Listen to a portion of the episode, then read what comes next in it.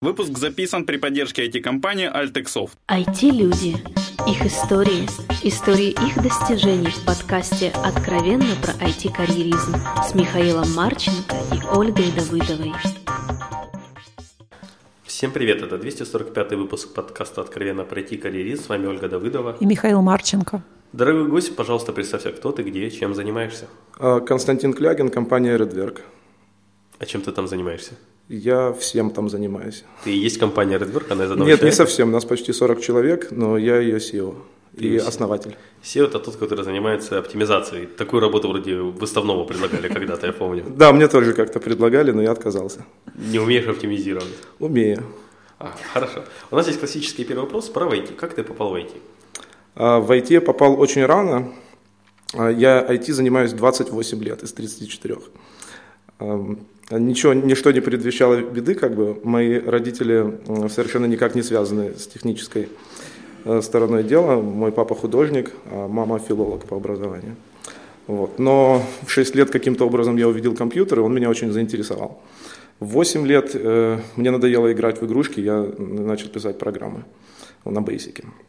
Вот. Потом пошел э, в дворец пионеров э, на кружок программирования. Сейчас, конечно, э, э, я вступил там в пионерскую организацию, или вообще пионерия звучит как эм, э, для молодых людей звучит как во времена смуты я, я примкнул к Ярополку, но в Дворце пионеров тогда был кружок прог- программирования, и там был зал поисков, таких экстишек советских.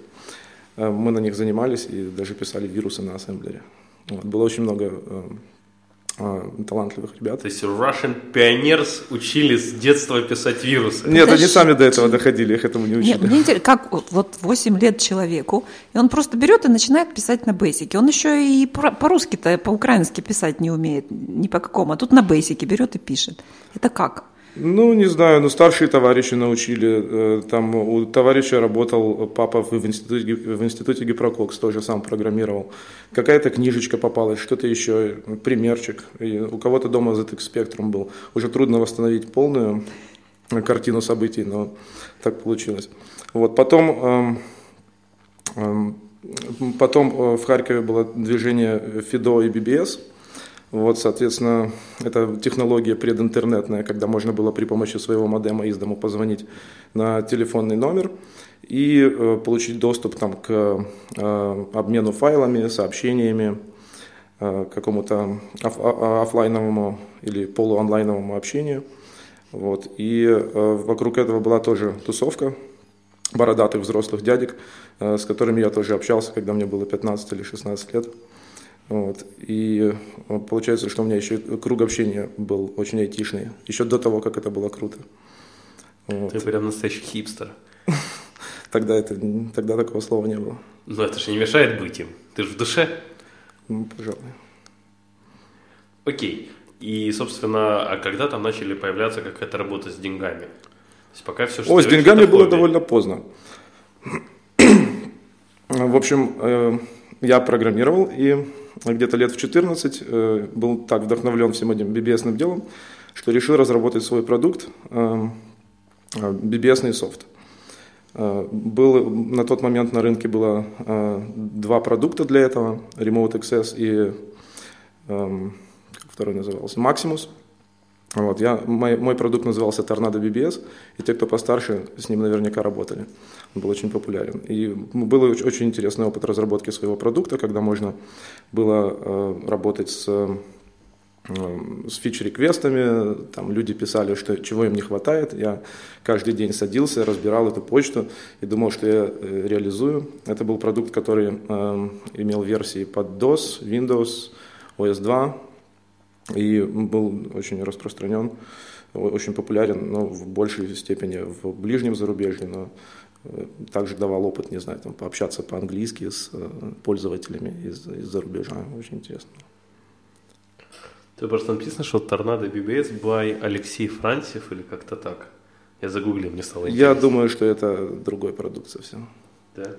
Но Понятно. если ты с моим именем наберешь, то ты увидишь. Хорошо. Я оригинальный автор. Окей. И это уже начало тебе приносить деньги. Деньги это не начало приносить. Сначала это было фриверным продуктом. А, а потом я попытался это монетизировать, но программист во мне явно был сильнее коммерсанта, поэтому я очень много на этом не заработал. Пришлось идти на настоящую работу. И какая была твоя первая настоящая работа? Моя первая работа была в линейном отделе милиции э, при Южном вокзале, куда меня э, пристроил мой преподаватель из политеха. И что ты там делал? Э, мы разрабатывали э, то, что можно назвать первым решением э, из, из сферы электронного правительства или и гаумент, то, что сейчас называется этим базвордом. Подожди, это в каком году у нас были такие вот понятия, как электронное правительство? Еще не было такого понятия. Я просто, могу, я просто говорю, что его можно было так называть. Программа называлась Робокоп. Она была написана то ли на Fox Pro, то ли на Клипере, не помню. Ну, на каком-то из диалектов Дебейза, на какой-то из реализаций. И представляла собой э, замену гроссбухов, которые записывали все, записывались до этой программы все административные правонарушения. Вот. И там, я не знаю, кого-то пьяным приняли, кто-то там справил нужду в общественном месте. Их всех приводили, раньше записывали в гроссбух, а мы разработали программу, которая, которая как бы была базой данных этого всего. А потом расширяли ее функциональностью, вроде, например, автоматического лукапа по таблице э, разыскиваемых преступников, например, которые, э, если кого-то привели, и его, его данные совпали э, с одной из записей в этой таблице, то выдавалось сразу на экран предупреждение. Вот тут ты как раз продолжил общаться с фичер-реквестами, я думаю, да? С чем? Ну, с фичер-реквестами. Фичер-реквесты тут были. Да, актуальны. да, там тоже был некоторый процесс. А как с монетизацией здесь было? С монетизацией просто зарплата, которая... Ну, Лучше не будем говорить об этой грустной теме, да? Окей. А, и долго ты как бы линеил в милиции? Всего лишь полгода. И как впечатление? Вот хотелось повторить или, или продолжить? Ну, с тех пор я не хочу работать с государством особо. Угу. С чего бы это интересно? Окей. Частный сектор просто привлекает больше. Я считаю, что в частном секторе экономики больше перспектив. И куда ты двинулся после линейного отдела милиции? После линейного, нелинейный. Да, после линейного отдела я пошел в нелинейный Nix Solutions, когда тот, э, тот только начинался.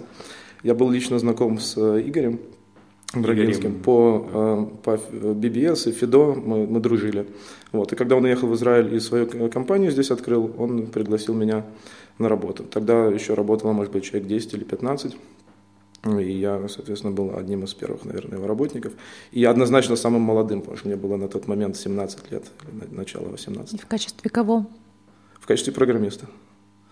И в этом раннем Nix Solutions э, было очень интересно, потому что они работали с, на тот момент самыми современными технологиями, там CGI на, на C++ мы делали, это веб-программирование, так в те, в те годы реализовывалось, в 98 году или в 99-м. Вот. Потом мы разработали, например, систему обмена баннерами, на тот момент очень продвинутую, и придумали, э, пользуясь нашими знаниями низкоуровневыми относительно сетевых протоколов, придумали э, коммуникацию и логирование эффективное для нее. Было интересно. Ну, то есть тогда была возможность еще изобретать велосипеды, чем мы с радостью занимались. Окей, но там у тебя уже появился и первый опыт менеджмента, не только разработки. Ну, там, да, там карьера довольно стремительно развивалась, и кое-какие проекты мне доверяли целиком. Но больше, наверное, опыт э, менеджмента мне удалось реализовать в CDD. Э, опять же, после Никсов я работал еще немного в, у Макса Горьковцева, то, что сейчас QA называется. И вот я тоже знал по этой всей айтишной тусовке до того, как это стало мейнстримом. вот. И я тоже э, был одним из его первых работников. И там, э, конечно, так как э, я интересовался очень живо английским языком, было, это очень пригодилось для того, чтобы работать там с заказчиками напрямую, что-то с ними обсуждать, обсуждать технические подробности с новыми клиентами. То есть это был очень интересный опыт.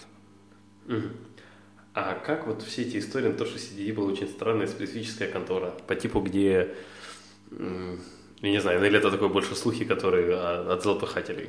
Я слышал тоже эти слухи, к сожалению, я ничего из этого не, до, не застал, мне тоже было бы очень любопытно за этим понаблюдать. Вот, с Максимом мы до сих пор периодически общаемся, он давно уже за границей живет. Уже. Окей, сколько лет ты проработал там менеджером в CD? В CDD я, всего, ну, наверное, от силы работал год, потому, потому что после этого я уехал за границу. А зачем? Тут так плохо было на родине все. На родине IT был еще в очень зародышном Какой-то год? состоянии. Я уехал в 2000 году. И куда?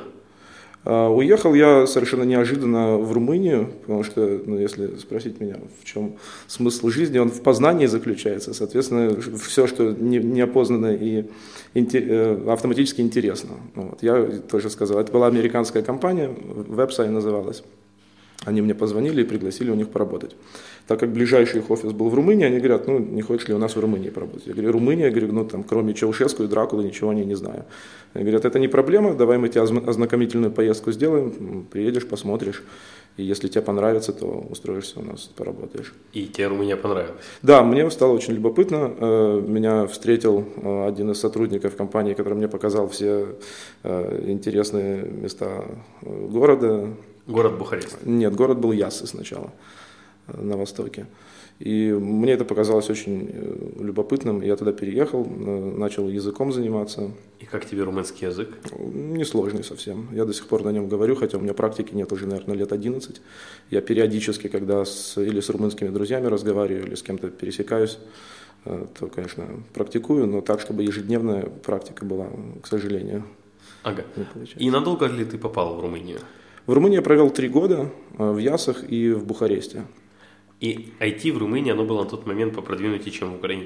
На тот момент, я, кстати, вот не знаю почему, возможно, ин- инвестиционный климат был получше, по- потому что американские компании с большей охотой э, открывали свои представительства в Румынии, чем в Украине. И, э, собственно, первая моя работа была именно филиалом американской компании. Окей. Ну и зарплаты были явно больше. Во всяком случае, то, что мне предложили, превышало мою, мою украинскую зарплату минимум, наверное, в 3 или в 4 А раза. расходы в Румынии Такие же. такие же. И вообще, какие у тебя впечатления от Румынии, как от страны для айтишника остались? Ну, это очень похоже на Украину страна с теми же, в принципе, проблемами. Э, Большим ее плюсом является то, что они теперь э, э, часть Европейского Союза, и, наверное, это облегчает там работу. И плюс у них есть, кстати, очень классные э, налоговые э, условия для айтишников. Мне недавно румынские друзья рассказывали, что можно зарегистрироваться айтишником и платить какой-то очень-очень низкий налог. А, ты не б- помнишь б- порядок цифры? к сожалению. Ну, т- тоже, наверное, из разряда 4% или 2%. Но именно и только, ну, только для айтишников сделанная программа. А Не, бы- не, просто было желание Это там, то, о чем, Правильно. о чем у нас э, ломают копья. Да. было желание там остаться вот, на, на подольше. Ну, не знаю, хотелось опять же познать что-то еще, поэтому спустя три года я переехал в Германию, когда появилась возможность. В общем, ты двигался на запад. Можно и так сказать. Да. И что было интересно в Германии? Куда тебя-то сманили? Ну, в Германии я до сих пор живу э, периодически. Э, Сманили меня тем, что э, один из моих заочных знакомых, Андрей Шныр, он работал в стартапе, который назывался Gate 5. И стартап этот занимался разработкой навигационной системы для мобильных устройств, изначально для PND, для отдельных э, выделенных устройств для навигации. Но потом, они, э, потом мы начали двигаться в сторону мобильных устройств, потому что они э, становились все популярнее. И он мне позвонил просто и говорит, э, у нас, э, э, у нас есть вакансии разработчиков на C++, как раз ты этим занимаешься. Давай ты приедешь хотя бы на собеседование, мы с тобой лично познакомимся, пиво попьем. Я говорю, ну, подходит. За ваш счет особенно? Да, тем более это было за счет компании. Я приехал, посмотрел на офис, послушал, чем они занимаются. Мне стало любопытно, и я переехал. Тем более тогда была очень удобная программа для переезда, называлась Green Card, на- наподобие, э, на американский манер. Э, Это смысл был в том, что тебе выдавали за две недели, если есть при наличии работодателя, который согласен взять тебя на работу, э, как квалифицированную рабочую силу, э, тебе выдавали разрешение на проживание и на работу в течение двух недель. Очень быстро все решалось, поэтому я взял и переехал туда. И я был одним из последних грин-карточников Германии, потому что с начала 2005 года программу закрыли, а я переехал в декабре 2004. Ну, я, насколько понимаю, ее скорее обновили, теперь это Blue Card вроде называется. Blue Card – это общеевропейская инициатива. Э, Она существует не только в Германии, но и по всей Европе. Но в основе ее разве не это Green Card лежит? В основе ее наверняка лежит Green Card и много других программ, которые разрозненно существовали по всей Европе. Окей. И вот тебя сманили на пиво, и пиво-то немецкое оказалось вкуснее, и ты понял, что надо вот познавать это пиво, а не Оно прекрасно, да. Но э, самое лучшее пиво, конечно, в Баварии, а не в Берлине. Но в Берлине его без проблем можно найти. Окей. Так а что на этой работе было так лучше, чем на прошлой? Что ты таки решил переезжать? Ну, во-первых, новая география и полная смена обоев. Во-вторых, э, во-вторых, действительно интересный продукт, который, к которому хотелось быть причастным. И дальнейшая история этой компании тоже история успеха, потому что спустя несколько лет э, Gate 5 был куплен Nokia. Ну, о Nokia сейчас можно э, Только хорошо. только хорошо, да. Но тогда Nokia была еще очень сильной компанией, очень крупной. И когда им понадобилась навигационная система, они предпочли купить Gate 5. И таким образом Gate 5 вместе со всеми ее сотрудниками, и мной в том числе, стала частью Nokia. Потом это трансформировалось в отдельный э, юнит Here Maps, который недавно купила, купила ассоциация автопроизводителей э, Германии, по-моему. Вот. И как бы Nokia все это распродала и осталась только с какими-то сетевыми технологиями. И очень как-то неудачно на их распродала, мое мнение, но это другой нюанс. Окей. А где-то ты при этом еще успел написать в румынский магазин PC Magazine. Да, э, это на самом деле моя другая деятельность, э, она связана с публикациями. Формально я в PC Magazine не работал, хотя ты по LinkedIn почему-то такое э, мнение составил. Прости, я всю неделю болею, поэтому когда готовился, у меня как бы мозгогин немножко. Ты мой кот не видел за эту неделю еще. Выздоравливай.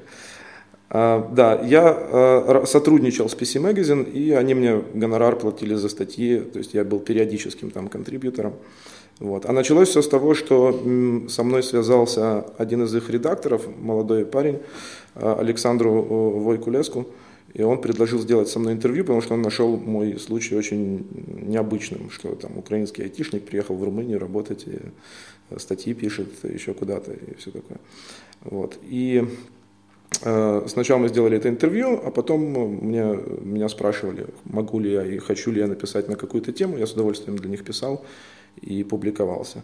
Вот, кроме этого, э, я сотрудничал с журналом «Хакер» российским, с, с польским издательством софтвер-выдавництва. Э, ж- Писал в журнал «Хакинг» тоже, он с девяточкой в конце пишется, так по-кул-хакерски. Э, Вел там колонку и очень много статей опубликовал. Вот. Э, Очень курьезный случай случился в связи именно э, с этими публикациями, когда я пошел за визой э, в Америку. Они попросили у меня полное профессиональное резюме, и в резюме, естественно, перечислены мои публикации. Я его распечатал без задней мысли, принес им. Они говорят, э, вы знаете, мы отправили ваш application там, на, дополнительную, на дополнительную административную проверку в Вашингтон. Э, потому что, видимо, решили, что я опасный хакер, раз у меня столько публикаций на тему компьютерной безопасности, сетевой безопасности, там, взлома э, сетей и всего остального. Эм, Я ждал своей визы где-то месяца три, мне потом поставили все-таки на пять лет визу. Вот. А потом лайфхак, когда, когда я пришел ее продлевать на следующие пять лет в Киеве, они говорят, вы знаете, а вот у вас административная проверка была, вы не можете ее просто так продлить. У нас на сайте написано. Я посмотрел на их сайт, там этого не было написано, написал гневное письмо, говорю, я буду на вас жаловаться в Вашингтон.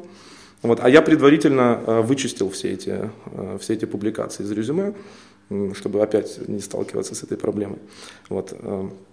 Я говорю, у вас на сайте не написано. Они мне на следующее утром звонят, говорят, приходите, приходите, с вами консул поговорит. Он говорит, ну почему у вас была административная проверка? Я говорю, я не знаю, я на нее ни- ничего не, не отправлял сам. Эм, Это ваши сотрудники сделали. Он говорит, ну вот вы в Nokia работали, может навигация, там, системы там, двойного назначения технологии, поэтому, поэтому была административная проверка. Ладно, давайте паспорт, и мы вам вышлем визу. Откуда у тебя интерес к этой теме? А, Хороший вопрос. Но мне всегда интересно поразбираться с чем-то поглубже. И, э, опять же, написание статьи – это способ разобраться и, и- и параллельно с этим структурировать свои знания. Поэтому, когда ты пишешь для кого-то, ты еще и сам образовываешься. К сожалению, я давно ничего не публиковал, но пишу с удовольствием, когда есть Знаешь, возможность. Мне больше интересно, в твоих публикациях ты сказал, это назвал три разные страны, куда ты писал, по сути, да? Россия, Румыния и Польша. И насколько я в курсе, там три разных языка. И писать на трех разных языках и разговаривать, это вроде не одно и то же. Но я писал технические статьи э, только на русском, английском и румынском. Всего лишь. Да, то есть вот это вот э, польское издательство, оно, их, их главный продукт на английском, а потом они переводят его на, по-моему, пять основных европейских языков и продают по всей Европе. Вот. Но по- пописать, в принципе, всегда приятно. И еще... Как ты э, к этому пришел? Писать это же как бы уметь хорошо изложить даже технические мысли, это все же не так просто, чтобы за это еще и платили. Ну, прежде всего, лучше писать, когда у тебя есть какие-то специ- специфические знания, чем писать просто.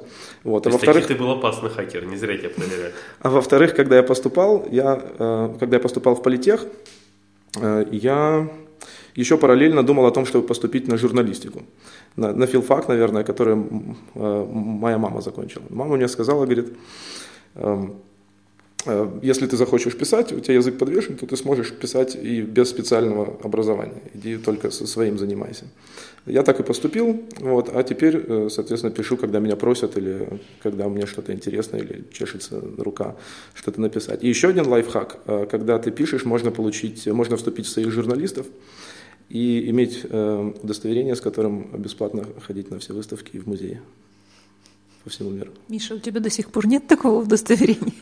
Ну, я просто вступил в немецкий союз журналистов. Может, это у немецкого союза В журналистов? украинский можно тоже. Да, надо будет узнать тогда этот вопрос. У нас, я думаю, это немножко проще решить, чем в Германии, пока еще.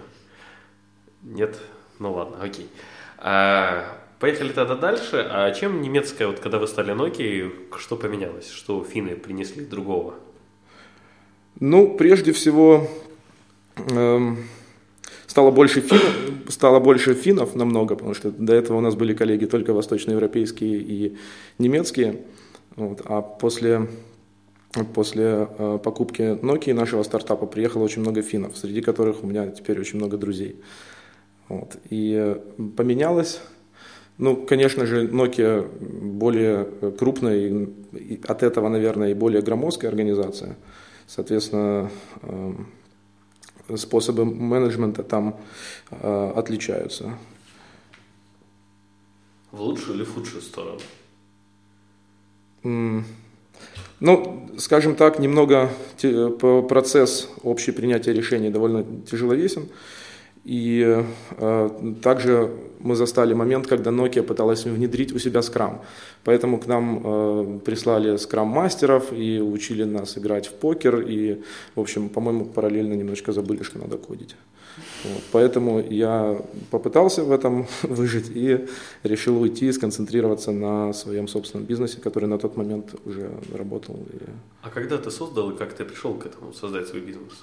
Ну, я всегда хотел заниматься чем-то своим, и там даже с 17-18 лет, когда я начал работать в аутсорсе, я думал, э, как бы я видел свою компанию, что она бы делала, и как бы мы это делали, и на чем бы э, фокусировались. Вот. Поэтому, когда я э, пере- переезжал из Румынии в Германию, параллельно подвернулся проект от знакомого. Вот. И также у меня был заочный знакомый в Запорожье. Мы по Live Journal познакомились тоже в- технических э, диалогах. И он, он посчитал это очень интересной идеей, там, свою команду собрать и э, сделать какой-то Вот проект. под этот проект. Ну, сначала под этот проект, но с расчетом на то, что у нас будут еще проекты, еще клиенты, еще работа. Так и было? Да, так и было. Мы начали с, э, с двух, на самом деле, проектов, потому что другой мой товарищ из Америки э, дал нам разработку workflow для компании Merrimack, э, которая изготовила несколько важных приборов для американской миссии на Марс Spirit and Opportunity. И мы для них разработали кое-что для их внутреннего процесса. Вот. А после этого мы мы расширили тоже нашу клиентскую базу, Э, и начали заниматься электронным правительством для Голландии, э, Бельгии, немножко для Штатов. То есть нашим большим клиентом долгое время э, был, была фирма, которая производила решения для электронного правительства. Прикольно. Окей, и в какой момент ты вот понял, что тебе...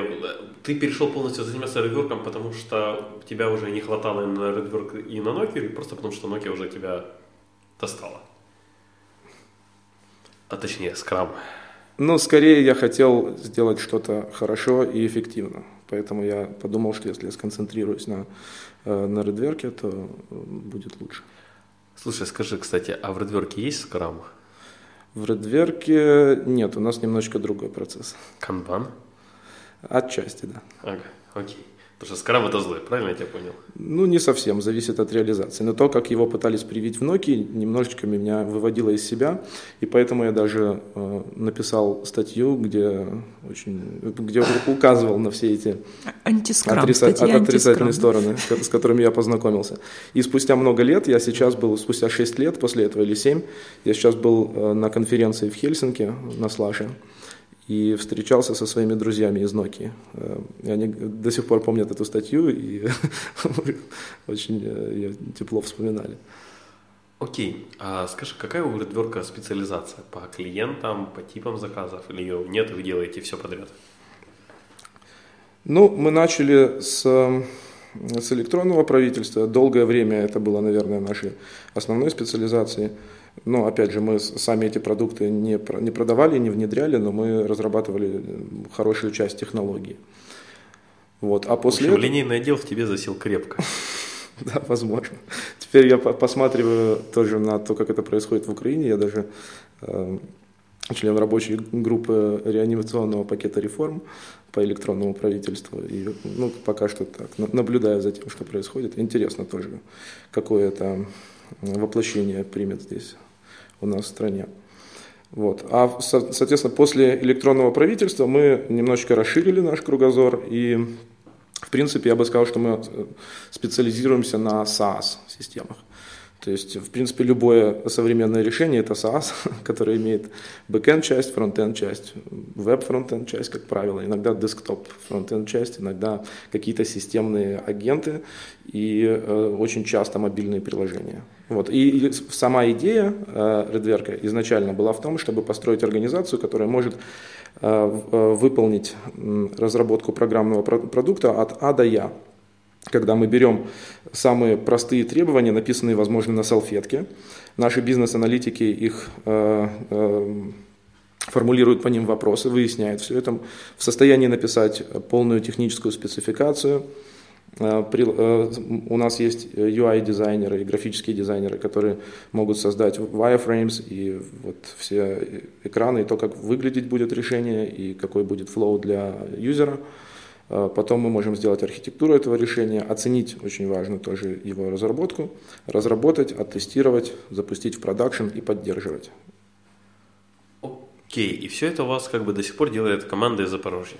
Нет, у нас э, теперь команда э, есть в Запорожье и в Киеве. Пять лет назад мы открыли офис в Киеве, и с тех пор у нас э, два location а в Украине. А по миру? По миру у нас есть люди, с которыми мы работаем, и которые там, представляют отчасти наши интересы в плане sales, и они находятся в Америке и в Германии тоже. Ну и плюс я там сам присутствую очень часто, потому что я провожу время между этими тремя странами. Ага. Постоянно. Но разработка вся в Украине, правильно? Разработка в Украине, да. А почему не в Румынии, например? И почему Харькова нет, если уже Украина? Кстати, да. Ну да, я харьковчанин, и Харьков мой родной город, но когда когда шла речь о, об организации команды, я подумал, что большинство владельцев компаний в Харькове на тот момент были моими друзьями хорошими. Я не хотел с ними ругаться из-за того, что от кого-то кому-то уходят программисты, поэтому я решил попробовать другие города. Тем более э, в Запорожье, опять же, у меня был э, компаньон, который очень очень мне в этом помогал. Вы, кстати, до сих пор вместе? Э, нет, он решил поменять немножечко э, свою, э, свои приоритеты в жизни и уехал в Америку. Сейчас работает на стартапе в Бостоне. Все еще девелопит? Он, да, он решил выбрать себе более техническую специализацию. Окей, но когда ты перестал программировать? Хм, Никогда. То есть ты до сих пор в отвертке программируешь? Сейчас нет, я э, не, не касаюсь кода разрабатываемых нами продуктов, но при желании могу посмотреть на него и оценить. И также, если что-то нужно быстро на коленке сделать, я могу там нашел скрипт. В Nokia что-то еще программировал, В правильно? Nokia я программировал на C++. А уйдя из Nokia как бы в Redwork, ты стал переключился в основном на менеджментские таски. Так и есть, да. И в чем же твои менеджерские таски заключались, да и сейчас, наверное, заключаются? Ну, э, менеджерские таски, когда ты руководитель, заключаются прежде всего в том, что как, как, и, как, и, э, как и любой инженер, ты должен создавать и отлаживать процессы. Да, точно так же, как ты создаешь программу, ее пишешь, э, точно так же ты прописываешь инструкции, разбираешься прежде всего с процессом, пытаешься делать его сам, выводишь его на какой-то уровень, описываешь его и делегируешь. Делегирование очень часто представляет проблему, потому что оторвать что-то от сердца, что ты сам разработал, немножко трудно, но это нужно делать, потому что это эффективно. Вот. И с э, созданием процессов и их делегированием, я считаю, что инженер должен справляться, чем я и занимаюсь. Вот. Ну, кроме этого, я, естественно, представляю нашу компанию, э, общаюсь с клиентами, э, слежу за процессом. И мне вообще-то очень нравится в моей нынешней деятельности именно переключение контекстов, когда я в течение дня могу поработать э, над пятью разными проектами в разных совершенно сферах. А Вот в самом начале ты еще сказал, что ты занимаешься всем в компании. Значит ли это, что ты, ну, я сейчас вот просто Не показываю, что в кавычках, да, то, что ты просто а, суешь нос абсолютно во все.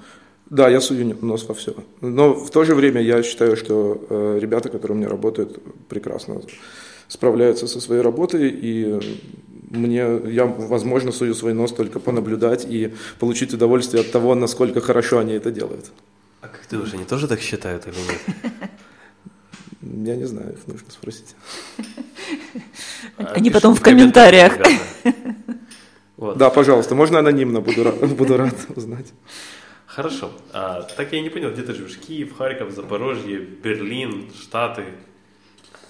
Так, ну, э, порой трудно сказать, где конкретно я живу, но, опять же, э, переключение контекстов касается не только моей работы, когда я говорил, что несколько проектов в один день, э, это интересно. Э, Еще у меня есть переключение социальных контекст- контекстов. Основные мои места, где я нахожусь, это Киев, Харьков, Берлин и Нью-Йорк. И всегда приятно приезжать в эти города и э, сразу знать, кому позвонить, и э, с кем пообщаться и узнать новости, и что здесь происходит. Очень интересно. Я вот, например, не был месяц в Харькове, приехал, а здесь вот фабрику открыли. Его за два месяца открыли. Я знаю, но За я ши- видел за только шесть стройку. недель барменом поработал. Да, два часа мы с моим другом В смысле, Женей ты был барменером. барменом? Да-да-да, была у них там акция такая.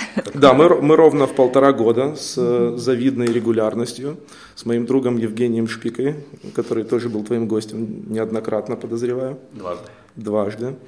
Э, Мы работаем барменами. Первый раз мы это делали на литературном дне, э, на, лит- э, на ресторанном дне в литературном музее. Мы тогда решили, что если жена э, Жени делает еду, то мы можем рядом стоять и ничего не делать, или можем сделать что-то, что умеем де- делать мы. Готовить у нас не очень хорошо получается, поэтому мы решили смешивать э, ром с кока-колой и делать куба либре. Это у вас хорошо получается. Да, мы думали, придет 5 человек, наших друзей, пришло очень много людей, и мы за 3 часа сделали 120 коктейлей, и даже не успели, ну, не было возможности поднять голову и с, с кем-то пообщаться. В этот раз, кстати, я не знаю, мы работали только 2 часа, и в следующий раз я вас, Старенькие. ребята, при- приглашаю, э, ну, зависит от того, как пойдет, но мы решили, что 2 часа нам в этот раз достаточно. В следующий раз я хочу вас пригласить тоже где-то года через полтора. Учтите, что, что график э, немножечко необычный, и мы открыты всего два или три часа раз в полтора года. Приходите. Спешите воспользоваться. Да. А ассортимент коктейлей? Планируйте заранее. В этот раз мы э, готовили, я делал дайкири, а Женя делал э, рамматы. Уже вдвое уверен. В следующий раз, я думаю, четыре коктейля. и Куба-либры еще могли бы делать. Могли бы, но не делали. Окей. Ну, уже не ваш уровень, вы уже выше продвинулись. Понятно. А, хорошо. А сколько ты языков-то, получается, знаешь? Польский, немецкий, ой, польский, румынский, немецкий, русский, украинский, английский. Все? Ну, мой нынешний проект испанский, я на нем могу говорить э, неплохо, но я знаю, где еще его можно улучшать. Поэтому, когда у меня будет ближайшая возможность, я поеду э, в Испанию или в Южную Америку и еще раз похожу в школу. Э, в прошлый раз я ходил в школу языка года три назад Что в Барселоне месяц. Языка? М? Что такое школа языка? Ну, курсы языка, куда А, ходишь и тебе преподают язык.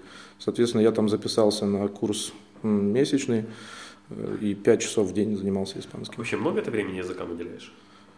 Ну, это все фоновый довольно процесс, и если есть желание, то этим можно заниматься ежедневно, если есть возможность. Окей. И ты уделяешь много или немного времени? Нет, не очень много. Я больше люблю практику, я человек практики, поэтому когда э, я что-то пытаюсь выучить, я стараюсь это практиковать как можно чаще. А какая польза и зачем тебе столько языков знать? Разве с теми же испанцами нельзя спокойно на английском пообщаться? по О, проекту? далеко не со всеми. Попробуй съездить в Испанию. Нет, и ну, ты поймешь, что там далеко не все над говорят по-английски. Ну, это не столько для работы, сколько для души. Плюс, для, э, плюс это хорошая разминка для мозгов. Тем более, что если ты программист э, и можешь облачить свои мысли об алгоритмах в в какой-то синтаксис какого-то языка, точно так же ты свои мысли можешь а- а- облачить в, Синтаксис в, в да, в естественный язык. Да? И если что-то нельзя выразить, то ты можешь это обойти. Например, у тебя в, в языке программирования нельзя сделать рекурсию, а ты ее раз заменил while циклом. Да? Или нельзя выскочить, вы- вы- выбросить э, exception, а ты выставил флажок глобальный и обработал как-то эту ситуацию. Точно так же с естественными языками. Это разминка для ума. Окей, а ты путешествуешь только к, э, ну, вот, между офисами и клиентом или еще по каким-то причинам? Нет, если у меня есть возможности, если я, например, где-нибудь в Америке, то я могу вполне поехать куда-нибудь в Доминиканскую республику и покататься там на кайте или на серфе. Ага, ты И, еще- по- и попрактиковать э, испанский язык. Да. А как насчет конференций? На конференции я тоже езжу, в, э, в последнее время больше, чем раньше. Например, за прошлый месяц в ноябре я был на двух конференциях, на одной в Хельсинки слаш и на другой в Лондоне, называется Apps World. До, до этого я был в Мюнхене на Bits and Pretzels. И, ну, в общем, стараюсь тоже э, почаще съездить. Мой, тем более мой sales отдел на этом настаивает и говорит, Константин, смотри, у тебя вот здесь столько встреч, тебе нужно туда поехать и поговорить с людьми. Ну, или просто кому-то поприставать. То есть, ну, по сути, это э, больше, наверное, экономически целесообразно с точки зрения sales, но э, параллельно можно послушать о том, что люди делают, как они делают, получить какие-нибудь, возможно, идеи для продуктов или понять, что сейчас тренде, чем стоит заниматься, на чем сфокусироваться, куда направить наш маркетинг и так далее. Слушай, у нас вроде довольно небольшая компания, 40 человек, ну сколько это от силы проектов 5 у вас одновременно?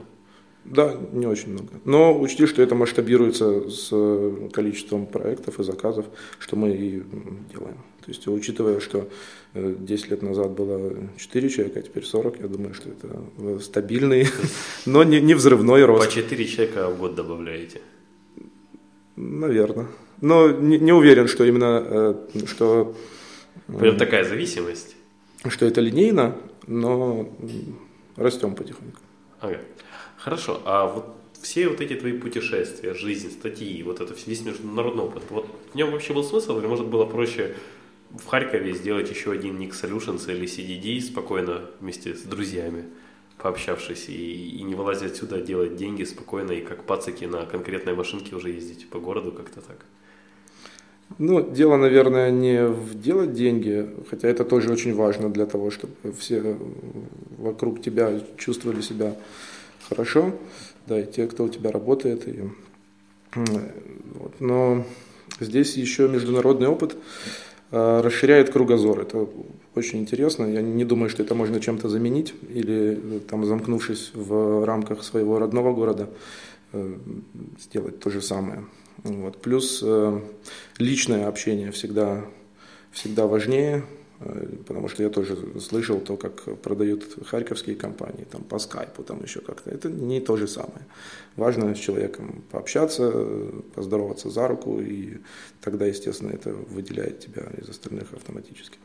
Вот. Ну и плюс э, психология разных людей, живущих в разных географиях, отличается. И если на это обращать внимание, то тоже можно извлечь э, полезные для себя выводы.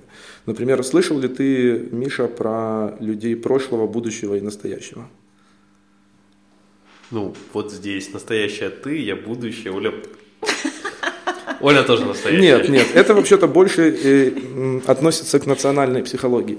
То есть, э, если ты будешь обращать внимание на то, э, в каких категориях общаются и мыслят твои э, собеседники, например, из Америки и из Германии, ты можешь заметить определенные э, тенденции, которые их объединяют.